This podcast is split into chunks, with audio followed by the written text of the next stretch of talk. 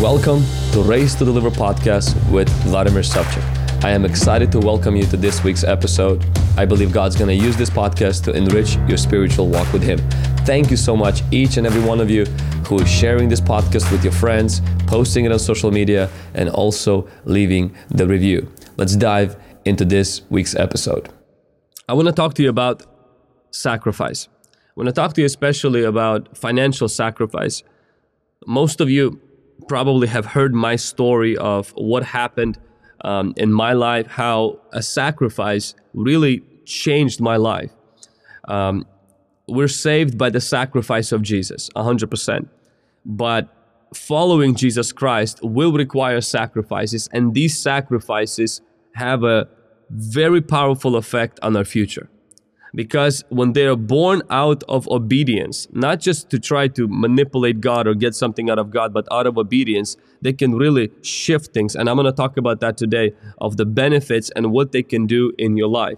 The message today, or my teaching today, is going to deal mainly with the financial sacrifice, something that a lot of people are not necessarily very knowledgeable in, as well as not very experienced in. And so we're, we're on our 21 day of prayer and fasting, and I really wanted to do the last Thursday of the fast concerning sacrifice.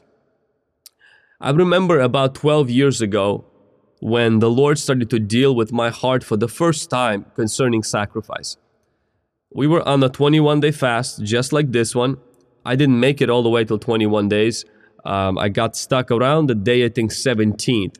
And before that, the Lord started dealing with my heart concerning sacrifice, concerning giving money away in a very radical and extravagant way toward uh, give money to the poor, to the homeless shelters, and to other things. At that time, 12 years ago or 13 years ago, I was not married. I was waiting for my wife, you know, for God to send me my wife. I actually met Lana already, but I broke up with her the next day. I had this problem with my mind where I could not make a decision concerning um, a girl. And so I've had twice uh, broken relationship before that. I've attempted relationship with one more person. I got rejected. Ah, bummer. And so, um, so I met Lana. I met Lana on Facebook, and uh, I liked her. We went out to do a date, and then I broke up with her the next day. And so I've realized during the fast that something is going on with my mind. It's almost like some kind of a stronghold or a curse on my mind. And so, of course, I was praying for God to change that, for God to deliver me. And the Lord started to go after something that was extremely painful and I was extremely defensive about. And that was my finances. I was saving money every single month for years so I can meet the girl of my dreams and then pay for the wedding and then pretty much live happily ever after. Um, I worked at the church, and so you know my, my salary was um, I think was maybe like very little above minimum, and so I lived with my parents. So I, I was saving every penny. I was very frugal to the point I was borderline greedy.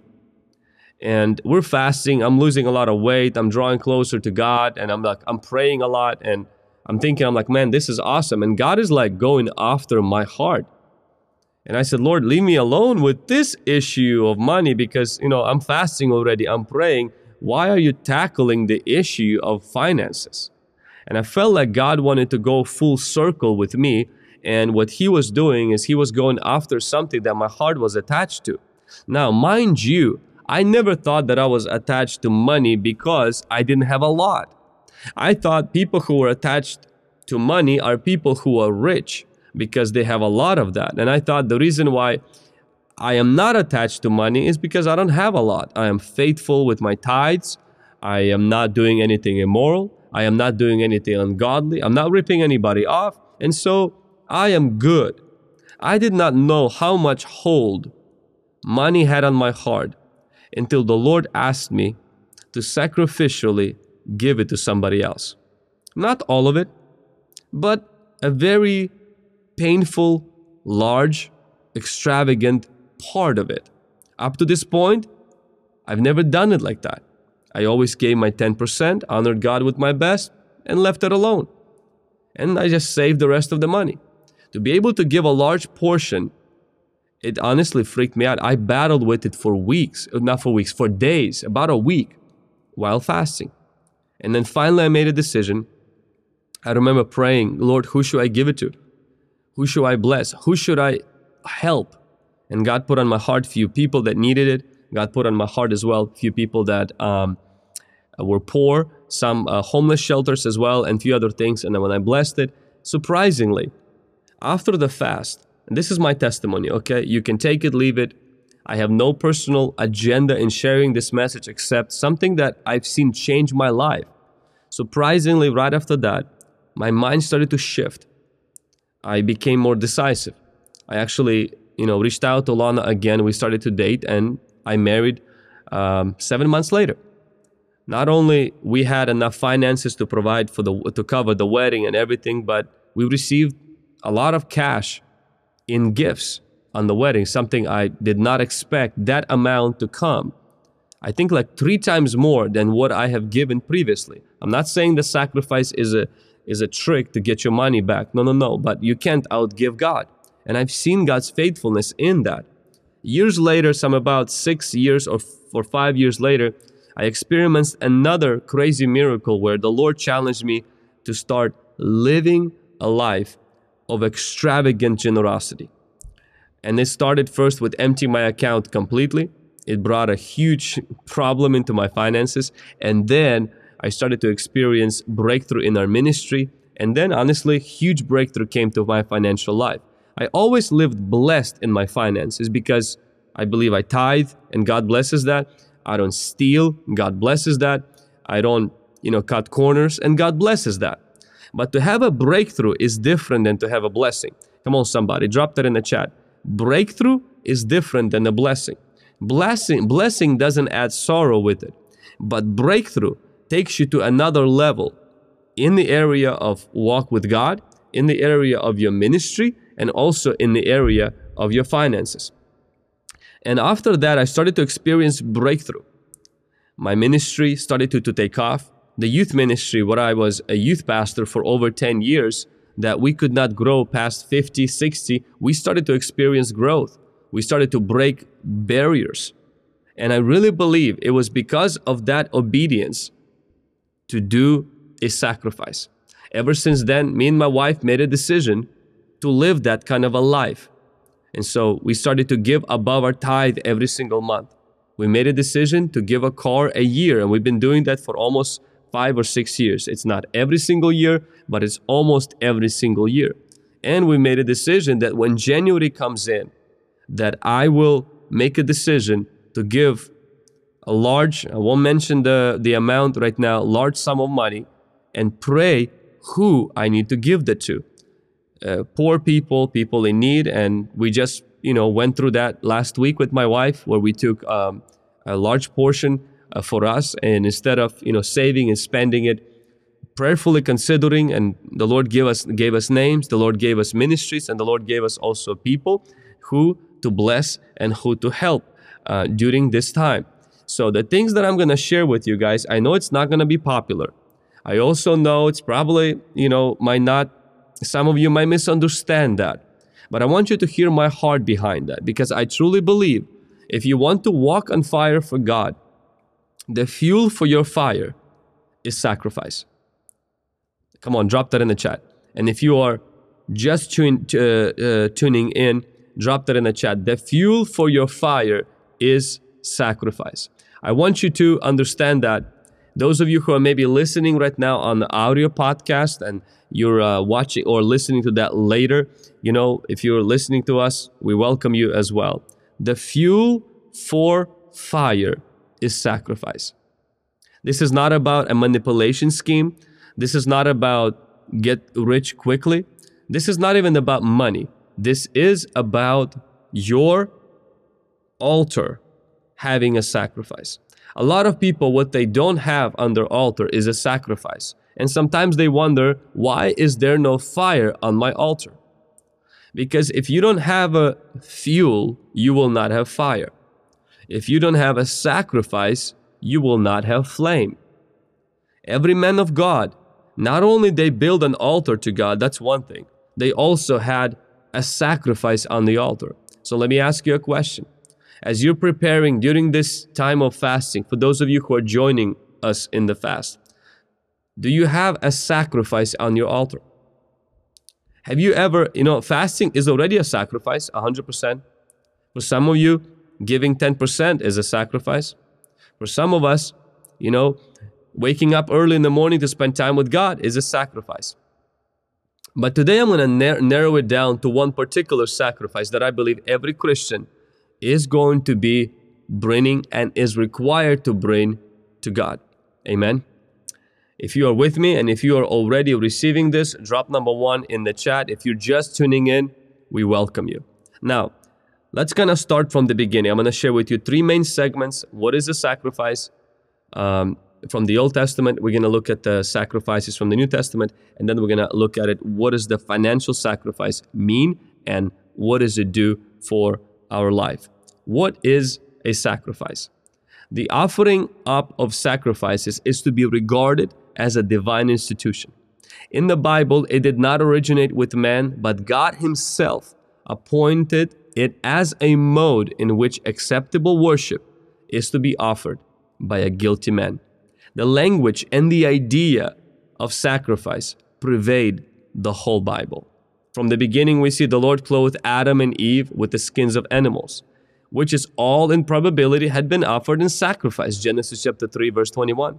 Abel offered a sacrifice of the firstlings of his flock. Genesis chapter 4, verse 4. Noah, after the flood, offered a burnt offering. Genesis 8, 20. The sacrifice of Isaac by Abraham. Genesis 22, verses 1 through 13 the only instance, of course, of a human sacrifice being commended by God, but it was as a test of faith and it was actually not offered in the burnt offerings of Job, Job chapter 1, verse 5, Job 42, verse 8, the offering was accompanied by repentance and prayer. If we go a little bit further, we see the sacrifices of Mosaic period were commended with the offering of the Passover in Exodus chapter 24.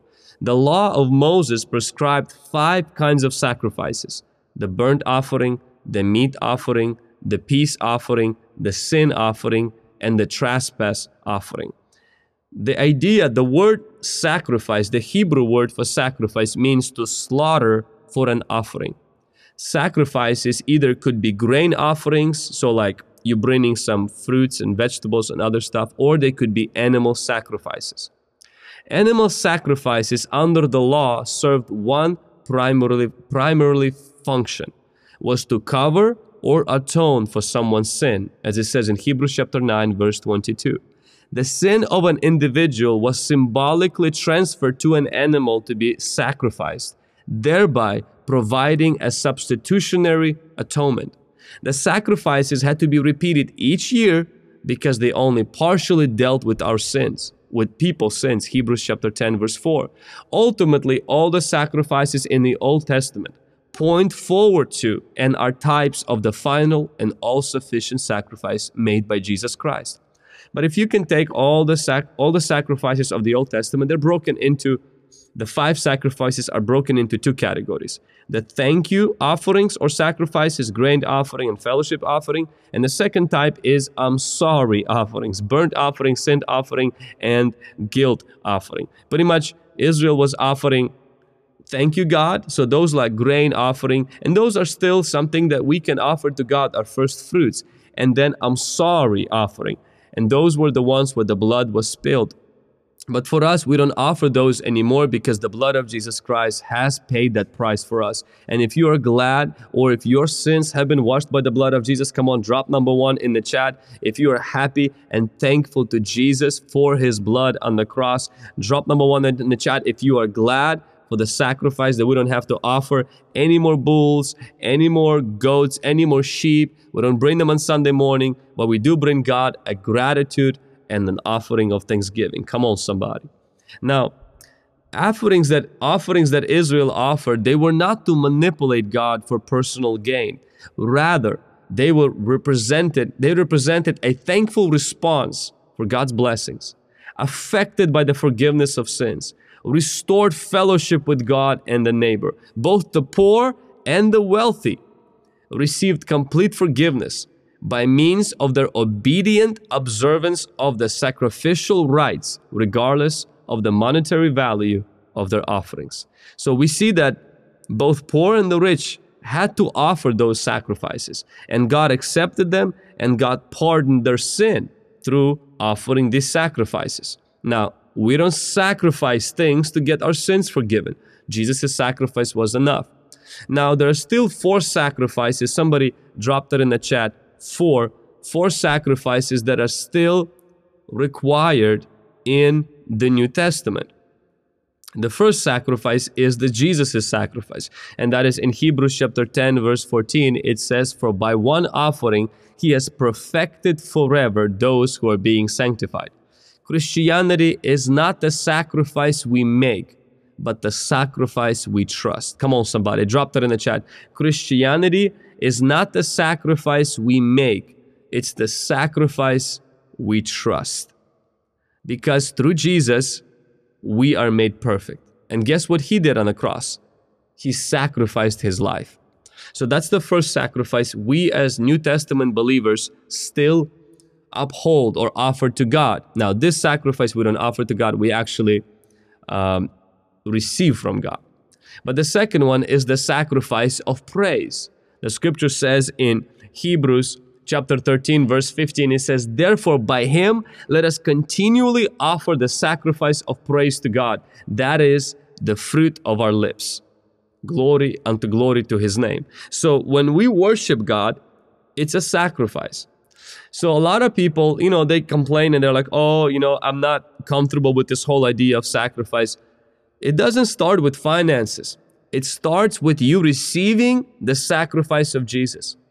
You understanding, I really think if you had a revelation of what Jesus gave you, of how much He has forgiven you, that He gave His life for you, then doing anything for the Lord will come easier. And the first thing God wants you to do, the first thing God wants you to sacrifice is praise. Why is praise a sacrifice? Because sometimes you don't feel like praising God. Come on, somebody. Eh, have you ever felt that you came to church and you did not feel like opening your mouth and praising God? Have you ever went to your secret place and you didn't feel like praising God? And when it's a sacrifice, a lot of people say, well, I'm only going to praise God when I feel like it so that it comes from my heart. And if I don't feel like it, that means it's not genuine. Well, otherwise, how is it a sacrifice if you will always feel it? Sometimes praise is a sacrifice. Now, if praise is a sacrifice for you all the time, you got a problem. But you will live your Christian life where praising God, where lifting up your hands, where participating in a corporate worship, private worship will cost you something. And it's okay. You will not feel good. And it's okay. David says, I will not offer nothing to God that costs me nothing. Meaning, I will only offer to God something that costs me something. So learn to offer God a sacrifice of praise. If you don't learn to offer sacrifice of praise, then what I'm going to share with you next is honestly not going to work. The sacrifice that's financial, the sacrifice of the body, you will not offer that if you're not first learning to offer God a sacrifice of praise. But all of our sacrifices, they are response to the sacrifice we have received and we trust in. The third kind of sacrifice that still remains for Christians is the sacrifice of our bodies. Romans chapter 12, verse 1, it says, I beseech you, therefore, brethren, by the mercies of God, that you present your bodies as a living sacrifice, holy, acceptable to God, which is your reasonable service. It's interesting because God is saying, I want you to offer your body as a sacrifice, but He says, a living sacrifice. Come on, somebody dropped that in the chat. A living sacrifice. God is not saying, I want you to kill yourself because for so many of us, for so many of us, it's way easier to die for Christ than it is to live for Christ. Jesus doesn't want you to die for Him, even though some of us will actually die for Jesus. But He doesn't want you to die for Him, He wants you to live for Him. And that is harder. That's why the Bible says we are a living sacrifice. What does that mean? That means that your life is a sacrifice to God. You live your life on the altar. It's not just one time, it's a life lived on the altar. But in there, it says, uh, uh, Romans, um, Romans chapter 12, verse 1, it says that your body as a living sacrifice. It's interesting. Your body as a living sacrifice. And I think that subjecting your body, and next week I'm going to talk about conquering your flesh. We're going to talk about uh, the conquest, the war within. Subjecting your flesh subjecting your body to wake up early, discipline it with proper eating, disciplining it with waking up on time, disciplining it by fasting. One of the greatest way you can offer your body as a sacrifice is by abstaining from food for the reason of spiritual pursuit after God. So Jesus offered his life as a sacrifice. That sacrifice saves us. Then the sacrifices that change us are the sacrifice of praise, the sacrifice of the body, and the third kind of sacrifice is the sacrifice of finances. So the sacrifice of praise, the sacrifice of the body, and the sacrifice of finances. Hebrews chapter 13, verse 16. But do not forget to do good and to share, for with such sacrifices, God is well pleased. Come on, somebody. Somebody drop that in the chat. Well pleased. With such sacrifices, God is well pleased. So he's not just, he's okay. He's like, yeah, God is not just like, man, why are you wasting your money? Why are you, you know, doing that? No, God is happy. God is well pleased with such sacrifices. You know, sometimes people are waiting for God to tell them to sacrifice finances. Oh, God is not telling me to sacrifice Vlad. This is just for you. Well, do you know that it pleases God to sacrifice? You know, there are things that I can do to please my wife that she doesn't have to tell me to do. Okay?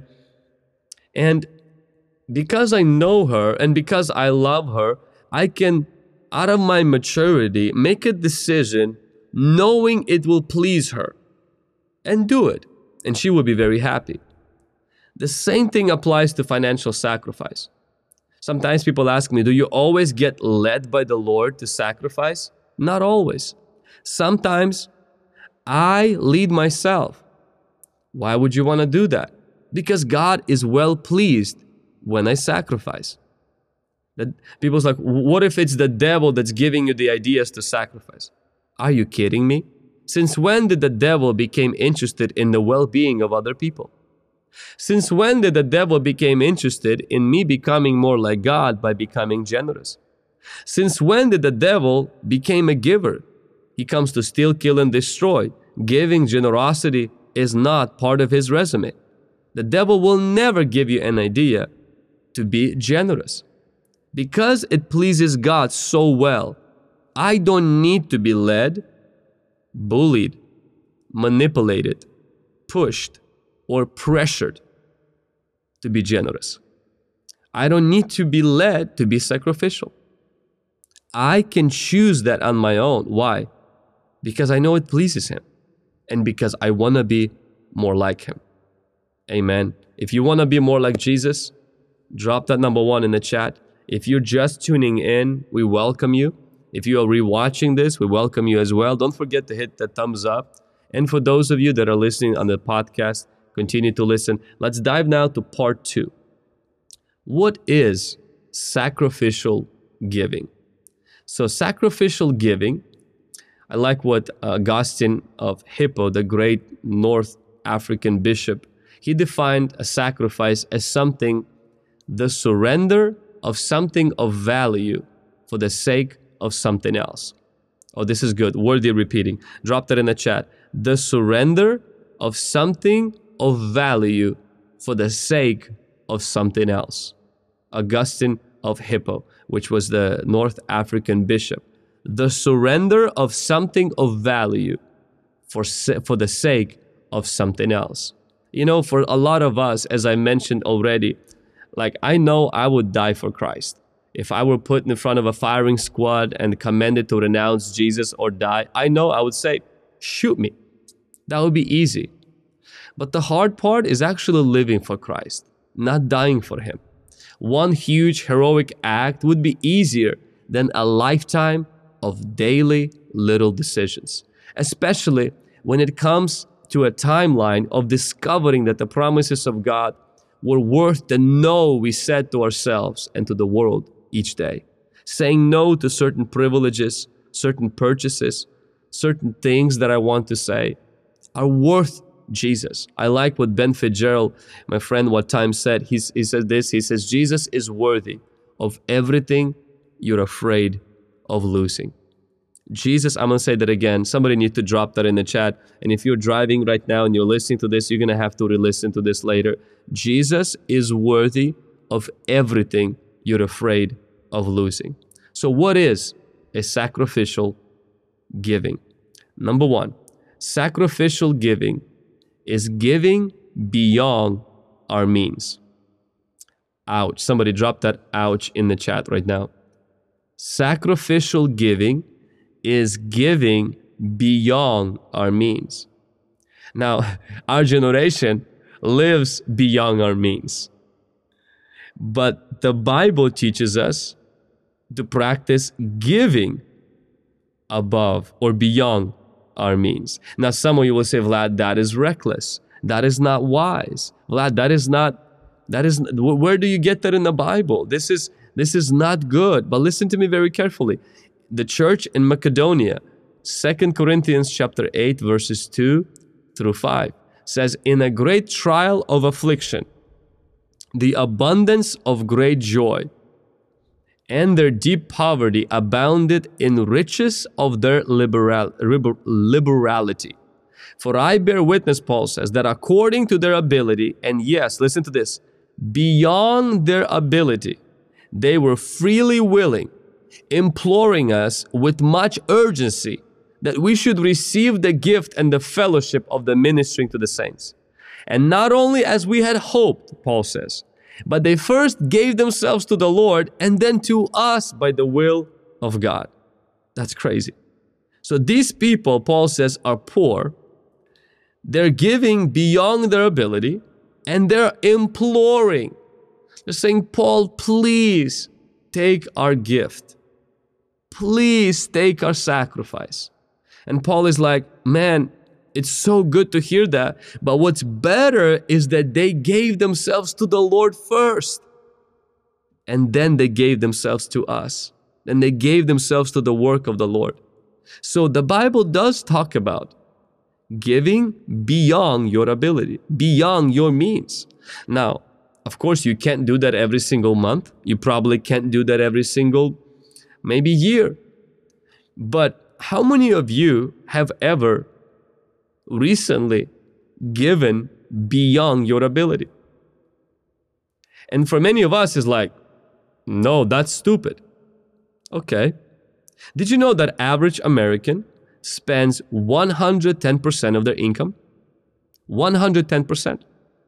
So it's okay to spend beyond your ability, beyond your income but it's somehow foolish, stupid, wrong to give like that. Meaning to give radically, extravagantly, generously, crazy. I'm not saying to put it on a credit card. I'm not saying to go into a debt, but I'm saying that we should not only exercise this thing where our generation lives beyond their ability, to you know sustain themselves but we should also give beyond our ability. Church in corinth paul is talking about the church in macedonia that they did that. There's many other believers who did that. There's a story i heard uh, it's in the 18th century. John wesley you know from 1703 to 1791 he was really the towering figure in the evangelical awakening in england his tireless teaching, preaching, and writing, and organizing, um, and w- being everywhere, and activism actually without parallel in his day. This guy preached so many times, it was crazy. He started churches, he had like a powerful movement, John Wesley. His book sales alone earned him around $10 million today in his lifetime. Yet he died broke, penniless. Not because he wasted all of his money, not because he made poor decisions, but because he's given nearly all of his resources to the poor. Christian causes and to the ministry of others. His time, his talent, and treasures were radically laid on the altar of God's building kingdom. His famous sermon, The Use of Money, he said, Gain all you can, save all you can, and give all you can. Come on, somebody. Drop that in the chat.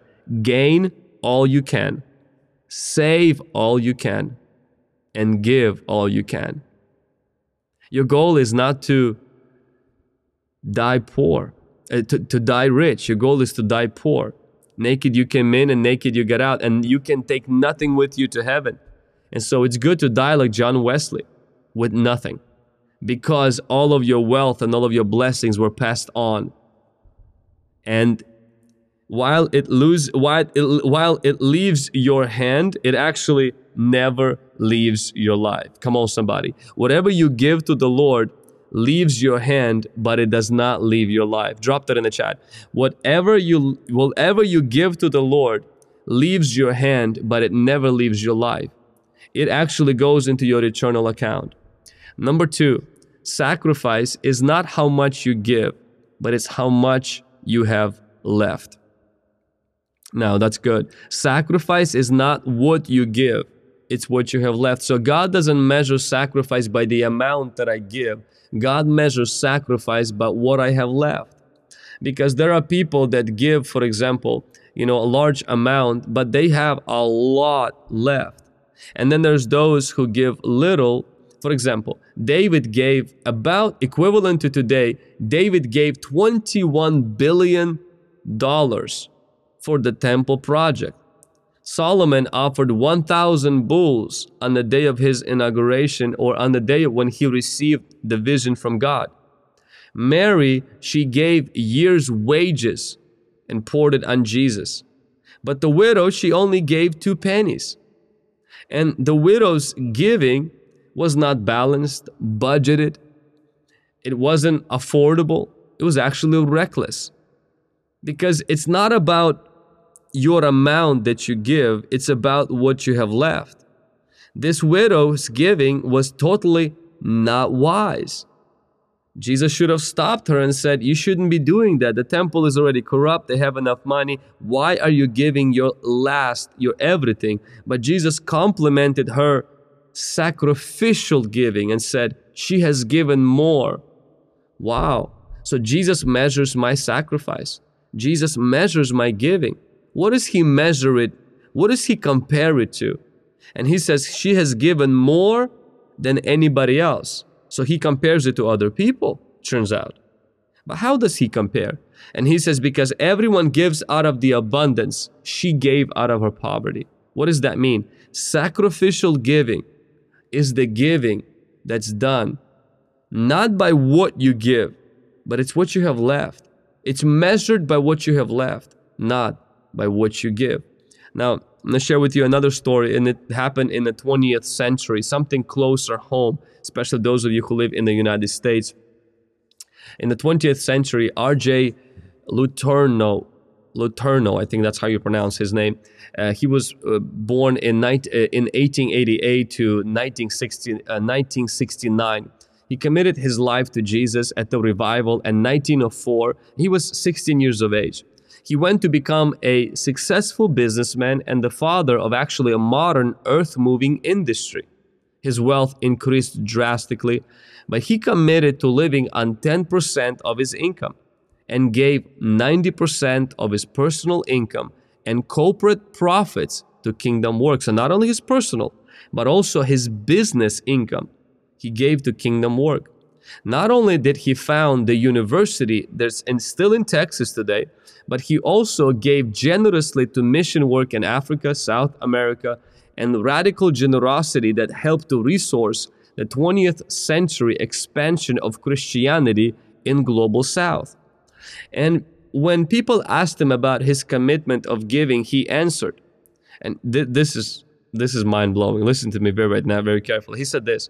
He said, The question is not how much of my money I give to God, but rather how much of God's money I keep for myself. Whoa, that's a mic drop right there. And those of you on YouTube, you know that we have a mic drop e- emoji you can drop. Drop that right now. So I'm going to repeat that again. The question is not how much I give to God, but rather how much of God's money I keep for myself. In another interview, he said this uh, because they asked him, they're like, You seem to live on 10%, yet you still prosperous. Yes, yet you still you're doing good. Your business is doing good. And he said, I shove money out and God shoves it back. He said, the only issue is that God has a bigger shovel. So he's like, anytime I shove money out to God, God's kingdom, God shoves money back in and God happens to have a bigger shovel. Come on, somebody, drop the bigger shovel in the chat right now because you cannot outgive God. If you can get something out of this stream today, and that is this God is not a greedy God, God is a generous God. He doesn't want your money, He wants you. He wants to advance His kingdom through you, and He wants you to store eternal treasures in heaven. But He's not out to get something, squeeze it. You know, maybe some preacher or some pastor or maybe some uh, scam artist or uh, con artist, you know, took money, scammed you, like people do that online today. And you, you, you and maybe you're listening to me and you kind of like, man, what's Vlad's, you know, motive behind talking about this? I really want to present you a biblical truth that God is a good God, that God is a generous God, and that when you are generous, you're more like Him. Amen. Number three. So the third definition of what financial sacrifice is. Number three is sacrifice is giving our first and the best, not our leftovers. Giving our first and the best, not the leftovers. I like to say like this it's giving what you love, it's not giving what you have leftovers. It's not giving you leftovers, it's giving what you love. It's interesting when God came to Abraham, he did not ask Abraham to give him Ishmael, he asked for Isaac. You know, getting rid of Ishmael could have been, you know, helpful. Um, Ishmael kind of was his mistake. Ishmael caused conflict between him and Sarah. But God did not ask for the leftovers. God asked for the things that Abraham loved. Because when God gave us, He gave us His Son. He didn't give us leftovers. So He didn't give us something that He didn't treasure or value or love. And a lot of people, they give God leftovers. I call it tipping. A lot of people tip God, they don't tithe. And we can argue whether tithing is New Testament, scriptural, or and all of this stuff, but that's not this message is for. I have another teaching about that. But when you give God leftovers, you're not really seeking God first. You're not honoring God with first. It's not actually honoring to Him. You may say, well, God does not command us to give. Yeah, but you're a child of God and you're expected to honor God. Proverbs chapter 3, verse 9 and 10 says, Honor the Lord with your possessions and with the first fruits of your increase, that your barns will be filled with plenty and your vats will overflow with new wine. There was a pastor, he was giving a sermon about charity, and he said, In our world today, some people have so much while others have so little. We must give of ourselves and our worldly goods to help the less fortunate. And he said to Tommy, who was sitting there, he says, If you had $10,000, wouldn't you give half of it to the poor? And Tommy said, I would, Pastor. So the pastor continued and said, Tommy, if you would have a great wealth of jewelry, would you sell it and give it to the poor? And Tommy replied, Indeed, I would, Pastor. And then the pastor said, Tommy, if you had two pigs, wouldn't you give one of them to your neighbor the next door? And Tommy said, No, Pastor. The pastor said, Why not, my son? And to which Tommy replied, Now, Pastor, you know I only have two pigs. Come on, somebody, drop that LOL. So, as long as it's talking about $10,000, as long as it's talking about jewelry, he was like, Yeah, I'll, I'll give half of it. And the moment it came to two pigs, which what he actually had, he's like, No, no, no, no, no, I won't be doing that. Sacrifice is giving what you love because he loved those pigs, okay? Sacrifice is not giving what is leftover, what you don't need, what you don't love, what doesn't hurt. That's what sacrifice. Again, we don't give sacrifices every day when it comes to giving, but the Lord wants to lead us. The reason why I'm sharing this teaching is that one day the Lord will use this teaching to stretch you in the area of your giving. And every person that I have encountered who have walked in this path with God, they were never the same in their spiritual life and in their financial life. Why? Why is the financial sacrifice so important? Why it, does it matter? Let me give you in the conclusion three reasons why financial sacrifice is important. What are the benefits of financial sacrifice? The reason number one, write this down. Financial sacrifice marks your spiritual life. Matthew chapter 6, verse 21, Jesus says, Where your treasure is, there your heart will also be. If the sacrifice, see, how do I know if it's a sacrifice? If it doesn't pinch you, it's not going to move you. It's not convenient, it's very painful. Jesus says the only competition for your heart is money, not the devil. So, sacrifice is important. The reason why is because it can help you to rid of the mammon, materialism, and all of those things that are attached with it. Luke 16 13, Jesus says, No servant can serve two masters, for either he will hate the one and love the other, or else he will be loyal to the one and despise the other. You cannot serve God and mammon. See, God is not against us having money, but He's against money having us. God is not out to get anything except your heart. But if you want your spiritual life to be marked by God, there is no way around these disciplines reading of the Word, prayer, fasting, financial sacrifice. There's no way around it. The opposite of that, my friend, is selfishness and greed. Your bank statement is a theological document and it tells you who and what you worship. Your worship is shallow if it's not reflected in what you spend your time and where you spend your treasures. Like I said in the beginning, fire falls on a sacrifice. Spiritual life gets ignited by financial sacrifice. Come on, drop that in the chat. Fire falls on sacrifice. Some of you, you don't have fire of God in your life, but you have an altar. You're like, but I have an altar, Vlad. Why I don't have fire? Let me ask you a question Is there a sacrifice on the altar? You can't go up without giving up. You have to leave. You have to cleave.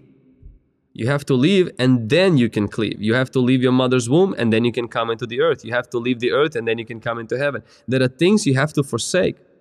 Abraham gave Isaac. Hannah gave up a miracle child. Moses gave up a palace. Peter gave up his business. You can't go up without giving up. You can't have fire without fuel, and the fuel is your sacrifice. Let me ask you a question Who do you represent, Jesus or Adam? These are pretty much two kinds of ways that people live the Adam and the Christ. Adam was in the garden, Christ was in the garden. Adam, he ate of the fruit. And Jesus, he was in the garden. He pretty much denied himself. Adam, he reached to the tree. Jesus stretched his hand on the tree. Adam said, My will be done. Jesus said, Thy will be done. Adam's selfish act resulted in death resulted in sickness, resulted in poverty, resulted in violence.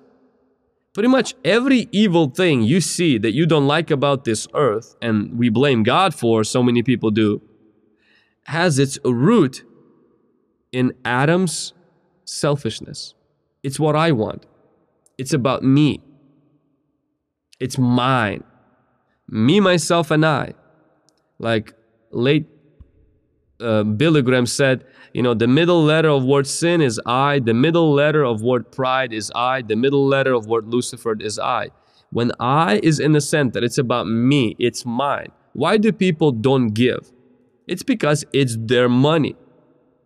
It's not God's money. They don't see it as God's money and they themselves as God's stewards. They see it as I worked hard, this is mine, and I'm going to do what I want with it. And they forget the verse where the Bible says that it is God who gives you power to get wealth.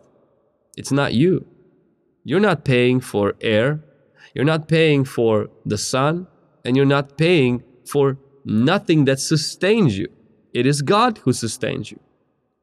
And so, spiritual life is marked by radical generosity. Sacrifice will help you to obey God's voice. In Genesis 22 18, the Bible says, God said, In your seed, He speaks to, to Abraham when Abraham offered his son. He didn't kill him, but God stopped it because it was a test of faith. In your seed, all the nations of the earth shall be blessed because you have obeyed my voice. So God is telling Abraham, because you obeyed my voice to sacrifice, I'm going to bless you. The voice from God could have been ignored.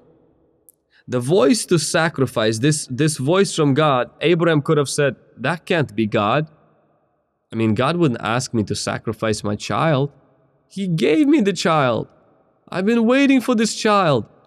I've been believing for this child. That, that's definitely not God. Get behind me, Satan. He could have said that. But God says, Because you have obeyed my voice. Let me ask you a question. Have you ever had thoughts to radically give and you ignored that? And you said, Nah, that's my head, that's, that's me. I'm just hearing voices. You know how sacrifice, how the voice of God to sacrifice starts? It starts with the prompting. Then you get excited. And then fear kicks in. Then logic comes in. Then comes the doubt. And if you overcome all of that, then comes faith. And then comes breakthrough. Let me say that again. You get the prompting, you get pumped, then fear comes in. And then logic kicks in. And then comes the doubt. And then comes faith. And then comes breakthrough. I cannot tell you how many times I went through that process where, oh, it was just my own voice. But honestly, sometimes God's voice sounds like your own voice. The voice to give. You know, I remember a year ago when I was planning to sell my car, you know, and it was just a thought just give it give it to one of your uh, one of your disciples but i was like man that's a nice car can make some money on it and the car that i was planning to buy i'm like i need to put it for down payment and you know but i got excited. And then my logic kicks in. Well you know and then doubt. But i just kind of ignored that and i just made a decision. Talked to my wife and and faith came in. And then comes breakthrough.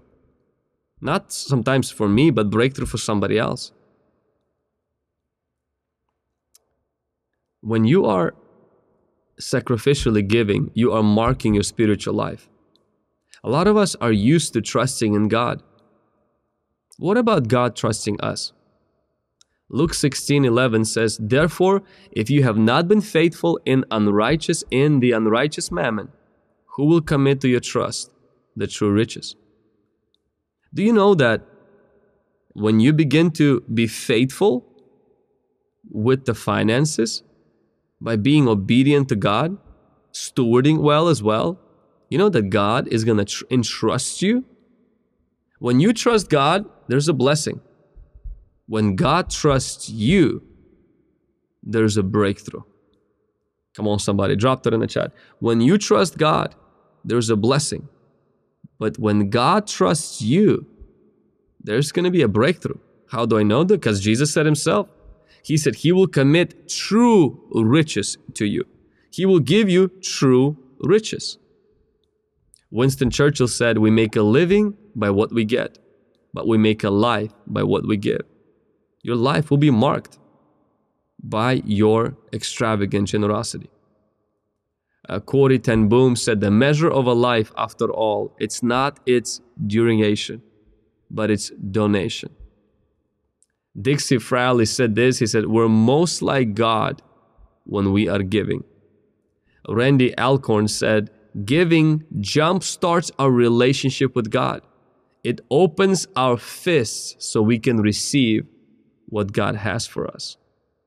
So many people are afraid of extravagant, radical, crazy kind of giving because they think they're going to die. They think they're not going to make it. They think they will outgive God. They think that God will leave them hanging.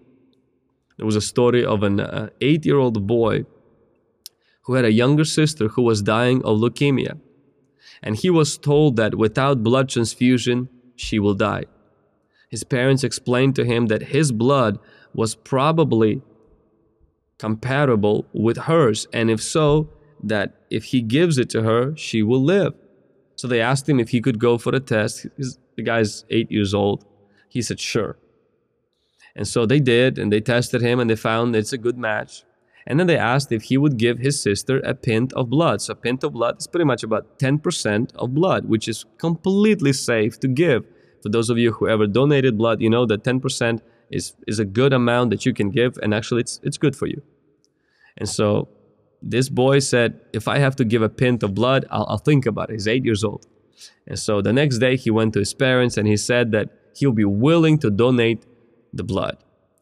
And so they took him to the hospital and they put a, you know, like all kinds of stuff. They pretty much put him next next to his sister, and both of them were hooked up to IVs. And the nurse withdrew a pint of blood from the boy, which was then put in the girl's IV. And the boy lay on his bed in silence while the blood dripped into his sister until the doctor came back and was asking him how he was doing. And the boy opened his eyes and said, How soon until I start to die? In other words, I'm gonna die. And honestly, 10% of blood, you're not gonna die. It's actually nothing wrong is gonna happen, but he just saved somebody else's life. I wonder how many times we feel like that. When we give 10%, when we give extravagantly, we feel like, oh, that's it. I'm gonna die. That's it. I will be poor. That's it. I will never have enough. We don't understand the miracles our finances will create and we don't understand that God is not going to leave us. God is not going to forsake us. God is going to bring supernatural blessings into our life. The reason number two why we should sacrifice financially. So, the first one I said is our spiritual life will be marked. The second one is sacrifice stores your treasures where they cannot be stolen. Come on, somebody, drop that in the chat. Sacrifice stores your treasures where they cannot be stolen. Matthew chapter 6, verse 19 and 20, it says, Do not lay up for yourselves treasures on earth, where moth and rust destroy, where thieves break in and steal, but lay up for yourselves treasures in heaven, where neither moth or rust destroys, and where thieves do not break in and steal. So God is saying not just about charity, not just about tithing, but treasures. Treasures is something that hurts. Treasures is something that uh, kind of pinches you when you give. And Jesus says, don't store them here. He's not saying don't have a saving account or don't have a retirement fund. He says don't be obsessively hoarding everything here because you're not going to live here forever. Store them in there. I like what one missionary, Jim Elliot, said. He said, No fool is the man who gives what he cannot keep to gain what he cannot lose. I love that. See, your bank statement is your theological document. It will tell you what you believe. Do you really believe in eternity? Do you really believe that you're going to spend it all your life, all your future forever? Do you really believe that whatever you give here goes in there and then in heaven you're going to be able to live off of that? Do you really believe that your net worth does not determine your self worth? Do you really trust in God who richly provides, or do you trust in riches? Are you really storing more into your IEA, individual eternity account, or are you storing more into your IRA, individual retirement account? Let me ask you a question. Are you storing into your eternal account? Is your eternal savings account full or empty? Is your heart drawn more toward heaven? Or is it more filled with earth? Where is more money right now? Your money on earth or in heaven? Where is more talents and time on earth or is it in, or is it in heaven? When the rich person died, somebody said he left home. When the poor person died, who lived generous life, and the preacher on his funeral said he went home. So let me ask you a question. When you're going to die, are you going to leave home or are you going to go home? You may say, well, of course I'm going to go home. Heaven is my home. But is heaven your treasure place? I like what uh, John Maxwell said in his book, The 11 Essential Changes Every Leader Must Embrace. He talks about a guy named James who, James, who is his friend. He says James and a few of his friends actually went out on a boat to fish for lobsters. They had a successful gathering of a massive catch of 125 lobsters. When he get home, when he gets home, James, you know, he had a freezer full of lobsters. And he had more than enough to last him for a whole year. That day, after James got home, his friend Jeff dropped off by the house and James offered him a lobster. Jeff was delighted. This interaction prompted James to ask himself, Who else do I know who might want a lobster? So James got so excited of the idea of giving his friends lobsters that by the end of the week, he had given away 122 lobsters, leaving himself only three. He had such a great time, you know, giving that he didn't even mind that his own supply had dwindled enough just for a meal, not for a year. A few days later, James went into his garage and was assaulted by a terrible stench. He followed his nose to the freezer and opened it, and uh, yeah, he found out that turns out the electricity had gone out and his three lobsters had spoiled. As he cleaned up the mess, he felt sorry for himself. But then he remembered all the lobsters he had given away, and it gave him a great joy. If he hadn't shared his bounty with others, all of it would have been wasted. You know, that's exactly how many of us will feel when we die all of our lobsters are going to get spoiled. All of our lobsters are going to get rotten. Only the things we give away will last. The things we keep, my friend, when we die, they're going to be lost. So the sacrifice marks my spiritual life. The sacrifice stores in eternity what cannot be stolen by the devil, by economy, by the government and by nobody else. And the last one, and this is going to be a little bit more practical part that I believe will encourage a lot of you guys, including myself, and I'm a living testimony of this, and that is the sacrifice opens a new season of supernatural supply. Come on, this is good. This is mouthful. The sacrifice opens up a new season of supernatural supply. The sacrifice, drop that in the chat opens a new season of supernatural supply. So not only the sacrifice marks me spiritually, which is the real reason why we do it. Not only sacrifice marks me eternally, but the sacrifice marks me financially. Now again, this is not a get quick money scheme. This is not sow $100 and get 2000 a day later. I'm not talking about that. What I'm saying is that it opens your life to a season of supernatural supply. For example, if you look at Israel, when they exited Egypt, they exited as slaves. They received a lot of money from Egyptians. But when they entered Canaan, they had to give their first city. They had to pretty much give Jericho to God. They had to put God first and their fears last. And then they saw a huge provision of God. They conquered the Canaan, God stopped the manna, and then God let them keep the rest of it. And they finally received milk and honey that they've been promised and dreamed of. We see same thing with Abraham is that Abraham who offers his son and meets God of Jehovah Jireh who provides. Most people misquote that verse or they take that verse out of context to mean that, you know, if you um, if you're struggling, God will provide. But may I remind you that Abraham met Jehovah Jireh giving God a sacrifice, not giving God a petition with his needs.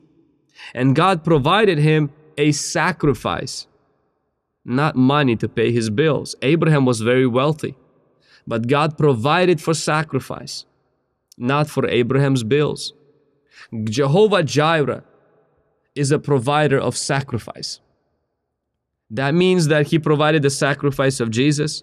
Sometimes He'll put on your heart to give something you don't have, and He will provide that.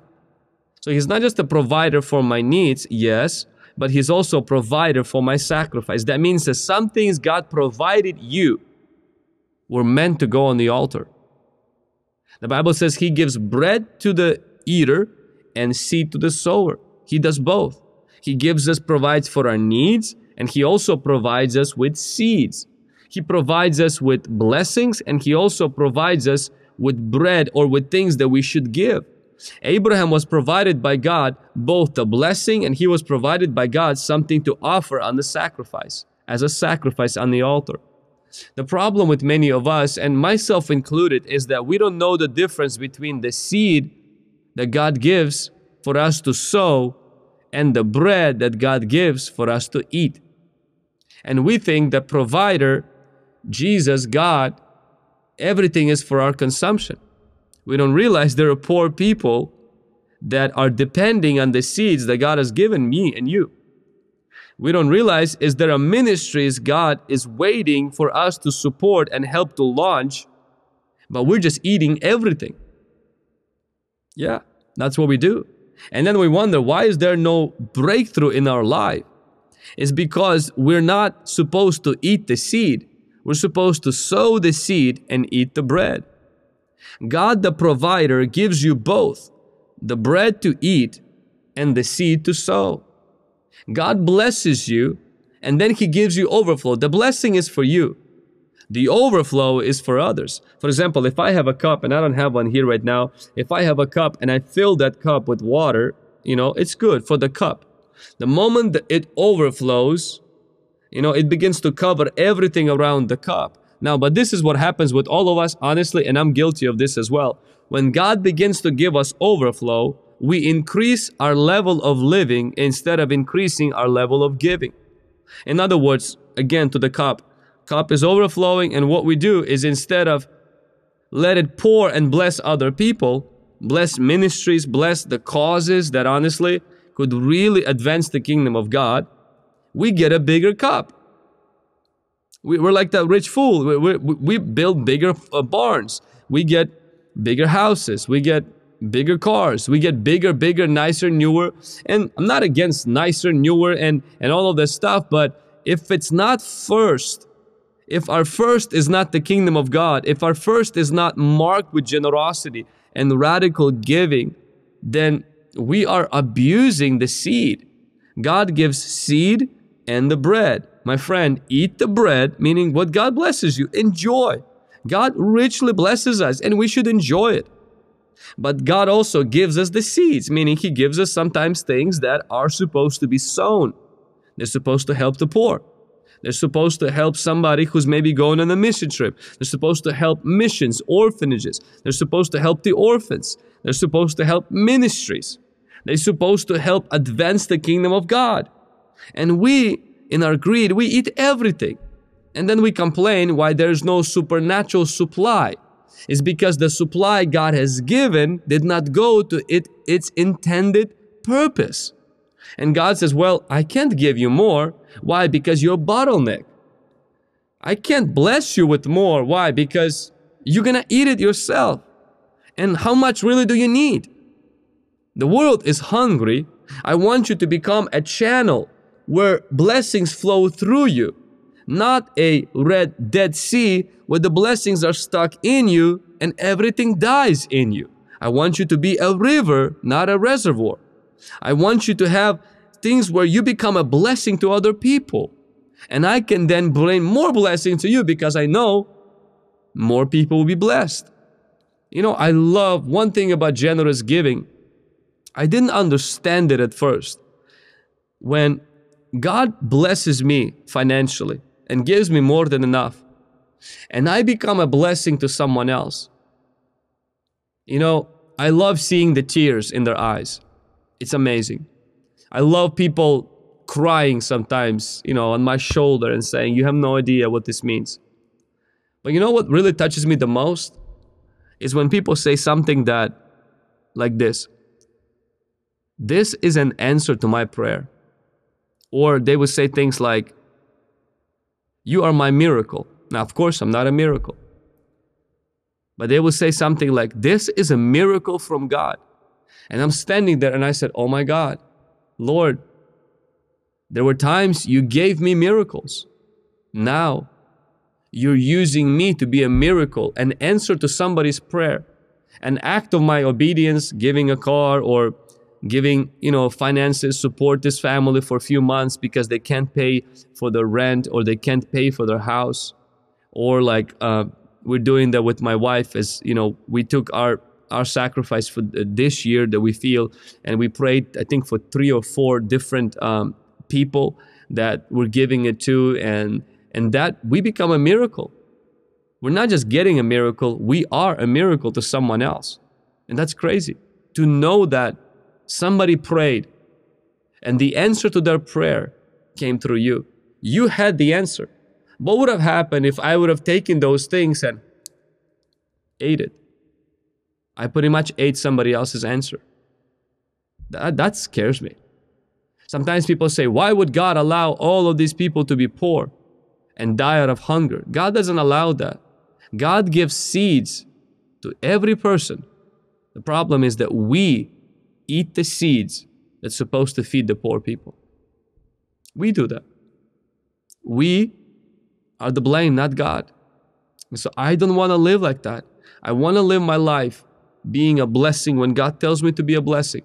And when you do that, you open, God sees you. Oh, wow, look, I blessed him and he blessed so many other things. Let me give him more. Why? Because I can trust him. And God begins to enlarge. God's shovel, like I mentioned, is way bigger than yours. God provided manna in the wilderness. Milk and honey was in Canaan. We see that widow also experienced oil that never ran out, flour that never ran out. The boy that gave his lunch, did not just experience multiplication, you know, but he experienced huge multiplication. So much was left over because of his giving. There's a supernatural supply. Somebody dropped it in the chat supernatural supply that God wants to give when we begin to offer our life as a blessing to other people. This is not about prosperity gospel. I'm not talking about some kind of a gimmick, giving gimmick. I am talking about being a blessing to people. I am talking about being blessed so you can be a blessing. What I'm talking about ultimately, you only need one car to drive, one house to live in, and one pair of shoes. Okay, maybe you need a few pairs of shoes, but we don't need much to be happy.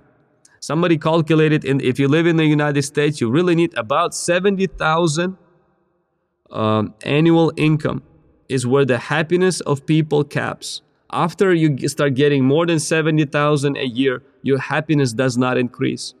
So your happiness is really limited to just about $70,000 a year. Now, for those of you outside of the United States, this may seem like gazillion of money in the United States. It's not necessarily super a lot, but it's, it's, it's, it's a good amount. But 70K and you're happy. After that, anything you get, your happiness stays at the same level. You won't get happy if you get more, but you start getting more happy when you give more. Come on, did you catch that? After 70K, you stop getting more happy by getting more, but you start getting more happy by giving more. Um, Elliot, uh, Elisabeth Elliot shares a story in her book on the path of loneliness. She says there's an old story of a king who went to the village streets and pretty much he was greeting his subjects. There was a beggar sitting on the roadside there, and the king, you know, uh, the king came to him and this beggar was asking him for for alms for money. And the king sure you know said i will give you handsomely. But instead the king asked the beggar to give him something first. And so um, taken back the beggar was like uh, i don't have anything. So but he had some rice in his bowl. So he took three grains of rice from his bowl and dropped them into the king's hand And at the end of the day, the beggar poured out pretty much. And so what happened is this is that the king then gave him three grains of gold instead of his three grains from that bowl. And of course, at the end of the day, the beggar was like, Man, I wish I would have given him all of my grains instead of three grains. See, that's exactly what happens when we come to God. Sometimes we give God this these three grains, but God says, "Hey, okay, if you give me three grains, I can bless you with three three golden uh, golden pieces. You know, I can give you three grains of pure gold. I can if you if you open yourself up more, I can give you more." And so when we give, I feel like we're opening ourselves before God and we determine by what measure that blessing, by what measure we can be a blessing to this world. That's what I want to say. By what measure we can be a blessing. And if you say, hey, God, I'm willing to be a blessing in this way, God's like, okay, I'll bless you more. You know, a few years ago, actually, it's been two years ago, when I made a decision instead of making more money out of my books and I'm going to give them away, you know, and that was my measure. I'm going to say, Lord, I want to be a blessing. God started opening doors where people started to bless our ministry and we were able to do it more when instead of selling our courses, I started to give them away. You know, I said, Lord, I want to enlarge what I give to other people. I want to enlarge and give that for free. And God's like, okay, if you can enlarge it, I'm going to supply more. I'm going to give you my gold for your grain. Come on, somebody. God wants to give you gold for your grain. God wants to give you supernatural supply for your sacrificial giving. Not so that you can brag about it and say, look how God blessed me, but so that you can continue to be a blessing. Anne Frank said that no one has ever become poor by giving. You must understand, my friends, is that God is not out to take. God wants to bless you. He wants to supply your needs according to His riches and His glory. He wants to meet your needs. He wants to bless you. He wants to make you a blessing because it is God's will, it is God's desire in Jesus' name. Let me come back everything, recap everything right now.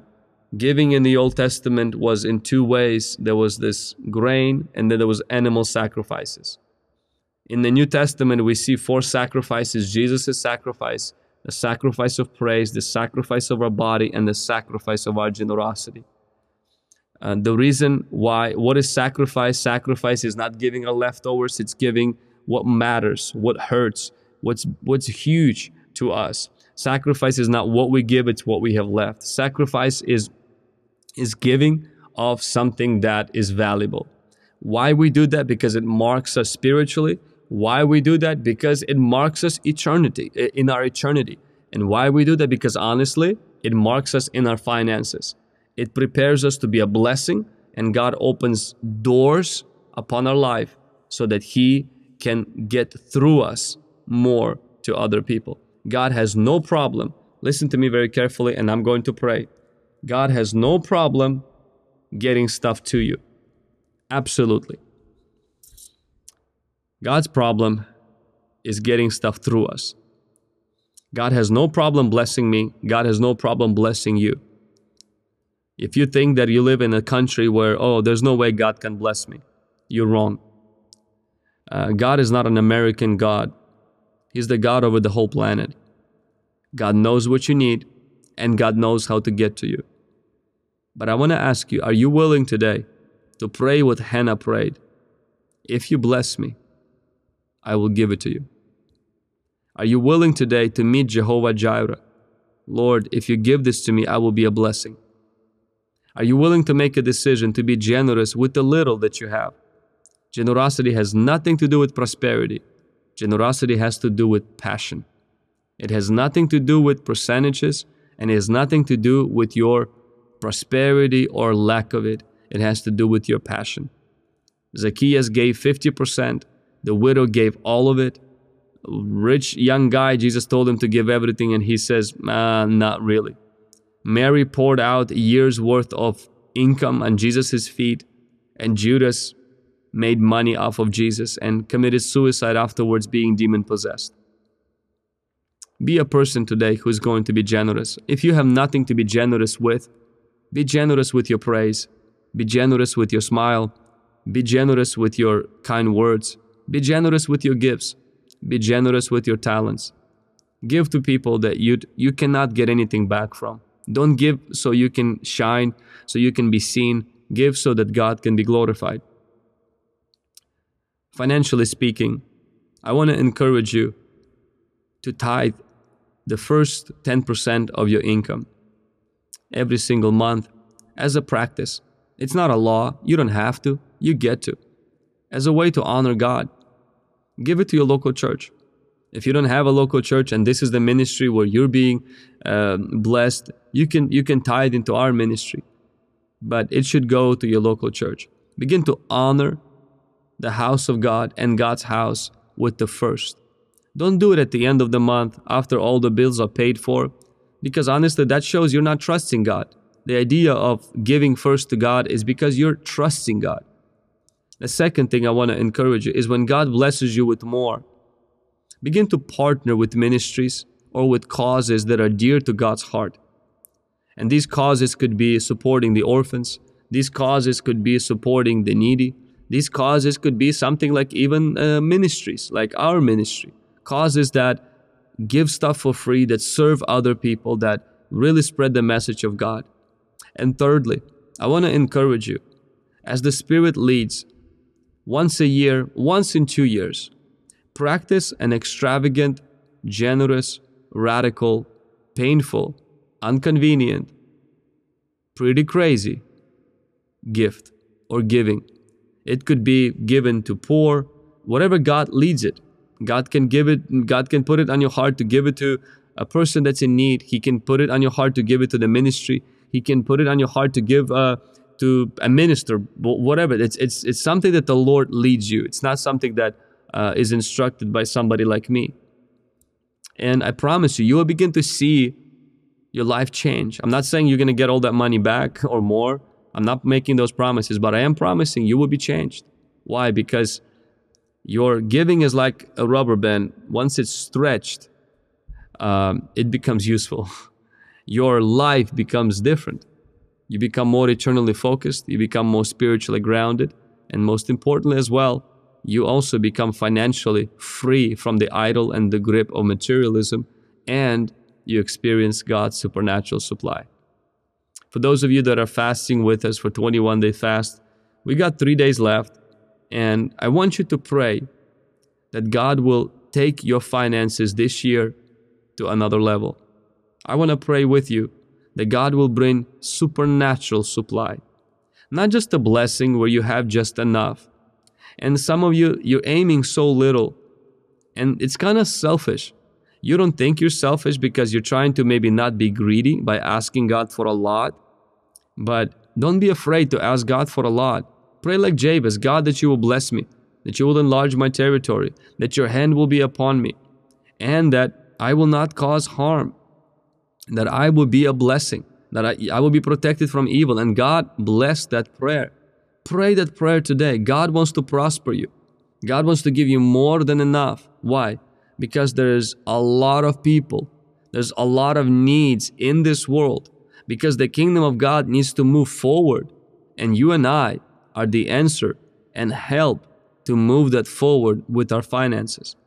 And therefore, God wants to give stuff through you. It's not just about you.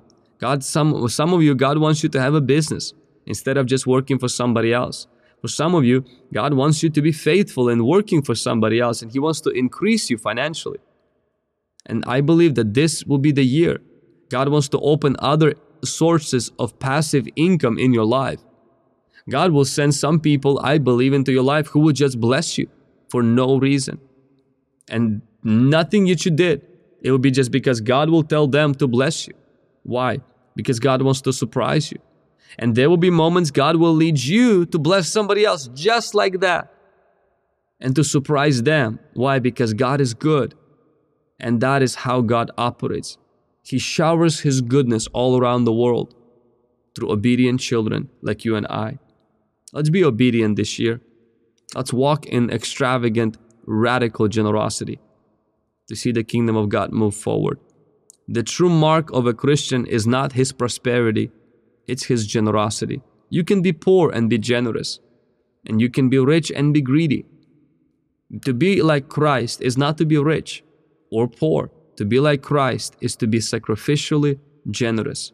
The reason why Jesus did not push tithing a lot is because he modeled, taught, and lived radical generosity. He told his followers, Sell what you have, give it to the poor, and you will have a treasure in heaven. And guess what his followers did? When Jesus ascended to heaven, apostles sold what they had and gave it to the poor, and they had treasure in heaven. They died brutal death, but they lived a radical life. I want to be like that. Their life was not dear to them. I don't want my life to be dearer to me than Jesus' life was to him. Is your life too dear for you? Are you clinging to your finances? Are you in love with mammon? Have you become addicted to greed? There's only one way for you to be delivered, and that is not through shaking, baking, and that is not through out, out, out, out. There is only one way for deliverance from this monster. There is a competition to your heart. There is a competition to God in your heart. And that deliverance, my friend, is giving. It's painful. We don't like to talk about it as preachers, but it's the truth. I live this. This is not to brag about it, but to let you know that I'm not telling you something, sharing with you something I don't personally live, experience, and grow in as a Christian. And I pray that you would join me to live in this life of prayer, fasting, and giving. If you're ready to pray, give me those prayer emojis right now. Let's pray together. Father God, I thank you today for your grace. I thank you most importantly for Jesus Christ, whom you have sent on the cross to die for my sin, who became the ultimate sacrifice for my sin. Thank you for that, Lord. I thank you, Lord God, that you have saved me, rescued me, and filled me with the Holy Spirit. And I ask you today for every person that is watching this live, rewatching, listening on the podcast, Lord God, who is maybe this this hurts their heart, and I know I've been there, Lord, so many times. Where maybe you've been already speaking to them about this, you've been already moving upon their heart, God, and they've been ignoring you. I pray today that they will stop ignoring you. I pray that you will draw us closer to yourself. I pray that our treasure will be where we want our heart to be, and that is in your kingdom. I pray that you will draw them, God, to a radical life. I pray that the fire will burn on the altar. I pray that sacrifice will go on the altar. Lord, I pray for my friends. I pray for my uh, the, the extended family. Lord, that you will begin to move upon our life to live a radical life for you, to live sacrificial life for you. Lord, not only in fasting, not only in prayer, but also in extravagant giving. God, that we will not bicker and fight over tithing, but that we will go further and give beyond our means. Not just live beyond our means like so many of us do, but give beyond our means. Lord, I pray for people who are struggling financially right now people for whom this message resonates and they said, Yes, I would love to do that, but I just can't. I pray that as they make promise, as Jacob did when he had nothing to offer, but he said, When I get something, Lord, I will give tenth of my income to you.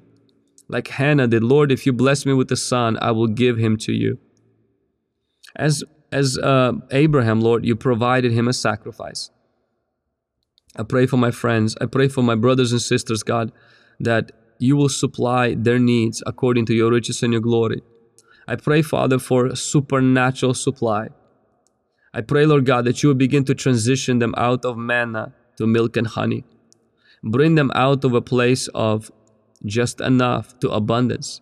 Bring them to a place where their cup runs over, where they can gather 12 extra baskets of fragments, God, where they can walk into an overflow and abundance, God, so it will fill and help people around them so they can help the poor, so they can sponsor and advance your kingdom, Lord. I bless them right now. Lord, remove every curse of poverty in Jesus' name. We repent for any sins of stealing, lying, cutting corners of or financial sins. We repent of that, Lord God, and we promise not to do that again. We promise to pay back those people we ripped off, God. Forgive us. Wash us with your blood. In Jesus' mighty name, amen. I speak blessing over you right now, that you'll be blessed as you go in, that you will be blessed as you go out. I speak blessing over your business. I speak blessing right now over your finances. I speak blessing right now over, most importantly, your mind and your heart, that your heart will be attached to God, that you will not be a greedy person, that you will not be a person that is stingy, that you will not be a person that is overly frugal, but that you will be generous with your family, that you will be generous with your church. I speak blessing right now over your finances, that you will have more than enough to meet your needs and that you will have enough to share with others, that you will become known for your generosity, that people around you will be enriched because you are blessed by God, that people would want to have your God because of the blessing of God upon your life in Jesus' name. And if you believe in that, drop I receive and amen. Thank you, Jesus. Thank you for listening to this week's episode of Raised to Deliver podcast. I would like to ask you to drop a review for this podcast and also sign up for weekly updates so you can get in the email a reminder and notes of the upcoming podcasts. As I am streaming now on YouTube and on Facebook every Thursday at 6 p.m. Pacific time, I would like to invite you to join me for that as well. If God puts on your heart to be a partner of this ministry, you can do so at pastorvlad.org slash forward give. Thank you so much and remember, you were raised to deliver.